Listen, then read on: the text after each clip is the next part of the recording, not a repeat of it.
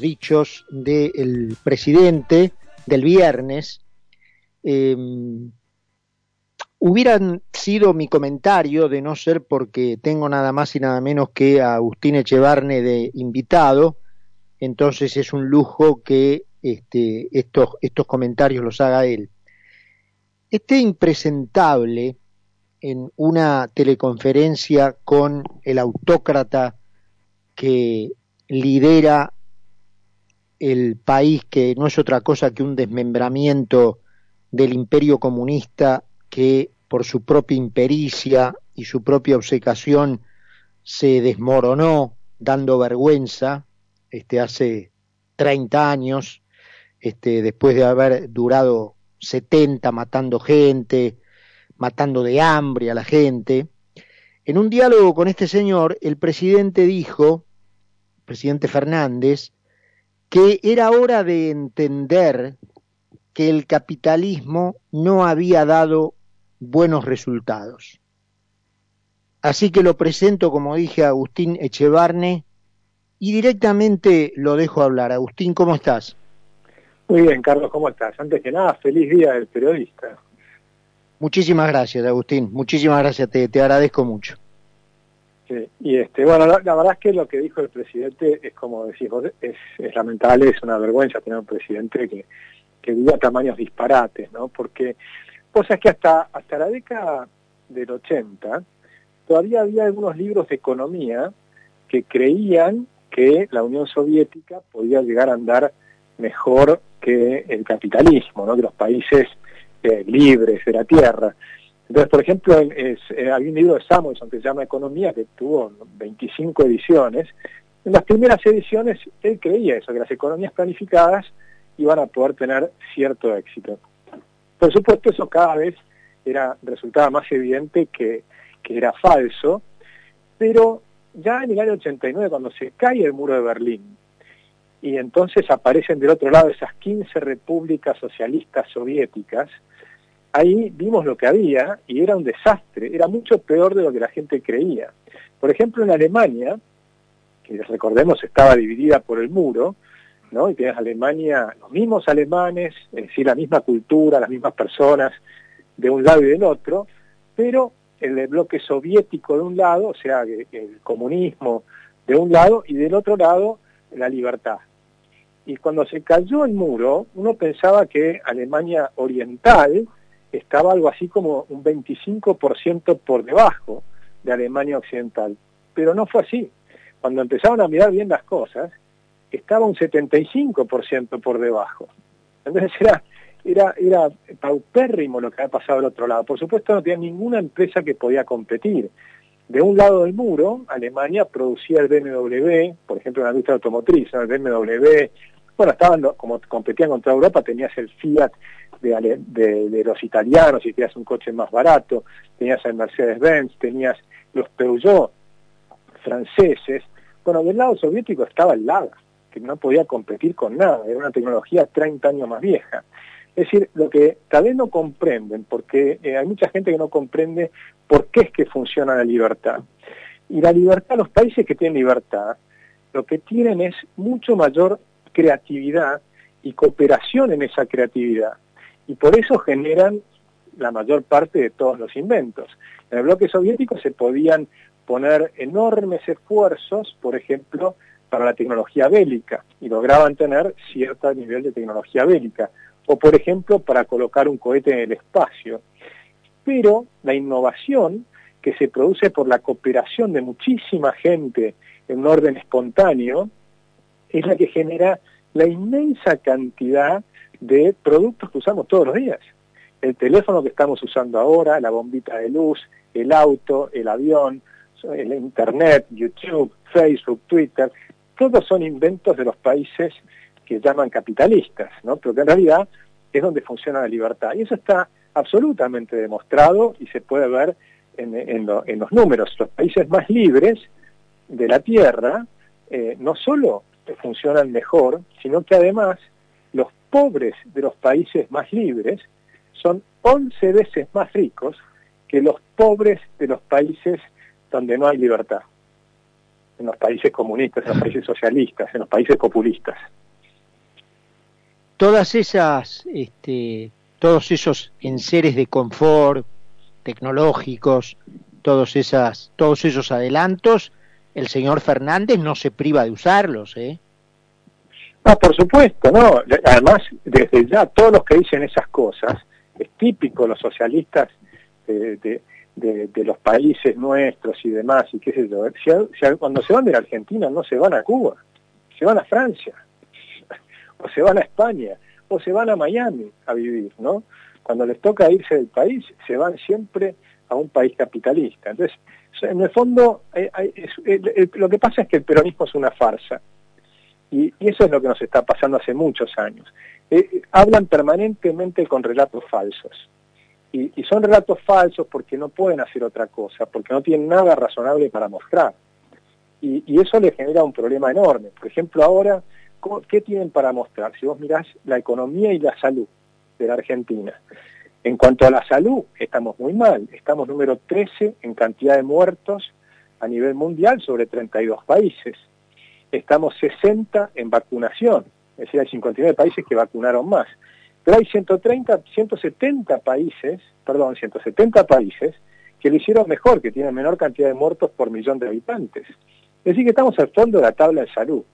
Este, 80, más de 82 mil muertos, ¿verdad? O sea que estamos, y, ni que hablar de los escándalos de los vacunatorios VIP y etcétera.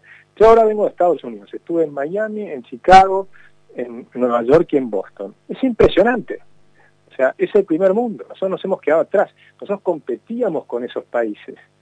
hoy el, estado de, hoy el estado de la Florida dejó de reportar casos diarios de COVID.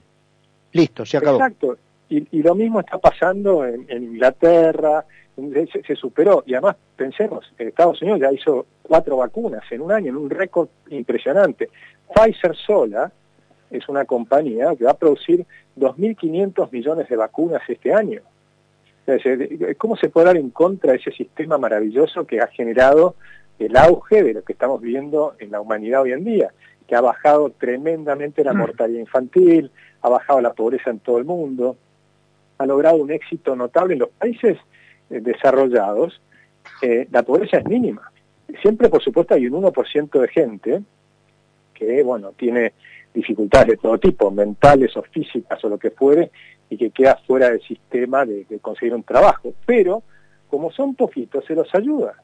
Y ahí no hay problema. El problema es cuando vos pretendés que el 30% de la población sea ayudado. Si el 1% de la población es ayudado, no hay ningún problema. Para el otro 99% ni siquiera necesitas al Estado, lo pueden hacer directamente las ONGs. ¿no? Es decir, ni siquiera necesitarías al Estado para que ayude a la gente pobre en esos países, porque pues, funcionan perfectamente las ONGs en países como en Estados Unidos y demás. Y vas a ver Contame lo que, lo que viste en, en esta reciente gira norteamericana, Agustín. Bueno, en, en, por ejemplo, Miami ya está perfectamente, eh, eh, lo, lo, es pujante, es un estado pujante, un estado que no se encerró como otros, es, y sin embargo estuvo número 28 en cantidad de muertos, es decir, que encerrar que no funcionó. Lo que funcionó fueron otras cosas, pero no el tema del encierro. A pesar de que Florida, el estado de Florida, recordemos, Miami está en Florida, ¿no? Y todo el estado de Florida es el que tiene una población más vieja en Estados Unidos. Es decir, que uno podría esperar que hubiera sido de los peores, y no fue de los peores, estaba número 28 en cantidad de muertos por millón de habitantes. Y no, cerró nada, y ahora está totalmente pujante, eh, vos ves los comercios abiertos, la gente caminando por todos lados, y lo mismo en Chicago. En Nueva York ves que fue más golpeada la ciudad, y si bien ahora está todo abierto, los museos abiertos, podés caminar por todos lados, todavía la gente usa barbijos, en Miami ya no, o sea, en Florida no, ya ni siquiera se usa barbijos, ya está como superado el problema, ¿no? O alguna persona, por supuesto, puede hacerlo. En Boston entras a un shopping, donde está incluso en lugares cerrados, y en la entrada te pone un cartel que eh, si usted todavía no ha sido vacunado, le recomendamos que use un barbijo. Pero le recomendamos, no lo obligamos. Entonces hay una diferencia entre el respeto a la libertad y la responsabilidad individual, y por supuesto en, Boston, que mi hijo se graduó ahora allí, estuvo estos últimos tres años, y me, me dice, no, todo el mundo andaba con barbijos, pero no porque te forzaban, sino porque la gente es responsable. Entonces hay una diferencia entre vivir con libertad y responsabilidad y nuestros países autoritarios con fiestas clandestinas. Son como dos extremos, ¿no? Son dos extremos de, las dos cosas negativas. Eh, a veces la falta de libertades después se acompañan con los excesos de la falta de responsabilidad. Yo me preguntaba hace un rato, Agustín, ¿qué información más le falta a la sociedad argentina con todo esto que está recibiendo últimamente en materia de corrupción, en materia de stocks de vacunas que se sabe que están en el país pero que no fueron aplicadas, es decir, directamente jugando con la vida de la gente, ni hablar en materia económica. O sea, ¿qué información más le falta a la sociedad como para votar de otra manera? ¿Qué es lo que más le hace falta? Bueno, yo creo que los datos están, el problema no está en los datos, está en las emociones, me parece a mí. Y en las emociones es, es, un relato que se ha impuesto para una parte de la sociedad, para que será posiblemente un tercio de la sociedad que tiene comprado ese relato de una manera tremenda. Y después hay un porcentaje de la sociedad que fluctúa de un lado al otro. Los que se compraron este, este cuento, este relato, esta farsa peronista, esa la tienen muy metida adentro y se los compraron desde la época de Perón y Evita y se fue traduciendo, de, transmitiendo de, padres a hijos y de abuelos a nietos, ¿no? Y eso se hizo porque inicialmente lo que hizo Perón, lo mismo que, que hacen los populistas siempre, es repartir dinero ajeno. Entonces, eh, despilfarró las toneladas de oro que había en el Banco Central, eh, confiscó empresas, confiscó incluso la sociedad de beneficencia, para que ellos solos podían hacer beneficencia, no sea cosa que los privados hagan beneficencia. Y eso lo hizo Evita. Entonces les regalaban a mucha gente su primer par de zapatillas o, su, una bicicleta y demás, y eso les quedó metido muy, muy metido adentro. Y por supuesto las generaciones nuevas eso no lo, no lo tienen tan vigente, y yo creo que, que por eso la juventud está cambiando y va a cambiar rápidamente. Ahora, eso es para un, después por supuesto se complementa con una, con una manipulación tremenda de eh, lo que es la ayuda social, los planes sociales, este, toda la, entrega de casas, eh, una cantidad de privilegios que se van entregando desde el Estado, ¿no? y la gente que se va acostumbrando a vivir sin trabajar. Y ahí llegás a una cantidad que probablemente es un, cerca de un tercio de la población. Con lo cual ellos parten con esa ventaja. Y luego lo que tienen que lograr es un 15% adicional de gente descontenta con lo que hacen nosotros. Entonces ahí tenés un 15% de gente muy descontenta con lo que había sido el gobierno de Macri, que fue un fracaso, y ahí llegás al 48% que sacó eh, Fernández. Ahora, yo creo que en este año se les van a desplomar, porque ese 15% lo va a perder lo va a perder porque la gente la está pasando muy mal, porque eh, hace tres años viene cayendo el salario real, vienen cayendo las jubilaciones en términos reales. En el último año cayeron 14% eh, los salarios en términos reales entre los salarios públicos, 5% los privados, 11% cayeron en términos reales las jubilaciones. Eh, y, este, y mucha gente ha perdido todo su capital, ¿no? han, han perdido 90.000 empresas que han cerrado. Entonces hay mucha gente que la, que la ha pasado mal y que la está pasando mal y que obviamente eso les va a hacer cambiar el, el voto, muy probablemente. Pero va a estar un voto disperso. Entonces yo creo que es probable que el quiterismo saque un tercio y el resto del voto esté disperso. ¿no? En disperso no, en varias opciones que mm. se están haciendo porque la, la, oposición no va ¿Y eso es malo o bueno? En el, digamos, en esto que son elecciones legislativas, eh, yo no creo que sea malo, eh, pero sí creo que después en el 2023 hay que lograr una coalición importante que gane. Y, es muy importante eh, que, realmente sacarse al populismo. Porque ¿cuál es el problema del populismo? Que también lo podemos ver ahora lo que está pasando en Perú. En Perú, eh, que hoy todavía no sabemos quién ganó, pero está un poquito arriba Castillo, faltan los votos del exterior y por eso puede poder...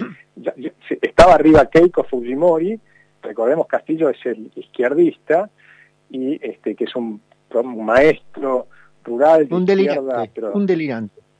Sí, y de izquierda dura, ¿no? El problema que tienen los populistas de izquierdas duros es que tienen una, proposición hegemónica para la población. Ellos si ganan no se quieren ir más. Ellos si tienen el 50 más 1, 50% más 1, ellos quieren tener el 100% del poder y aplastar al, al 50% menos 1. Sí, sí, sí. sí. Es, la teoría del Instituto Patria. Exacto, es la teoría de Laclau, de Ernesto Laclau, ¿no? que, que, que ya murió y demás. Pero esa teoría hegemónica destruye las democracias, porque después te genera un populismo del otro lado, porque finalmente lo que está haciendo es la lucha de clases.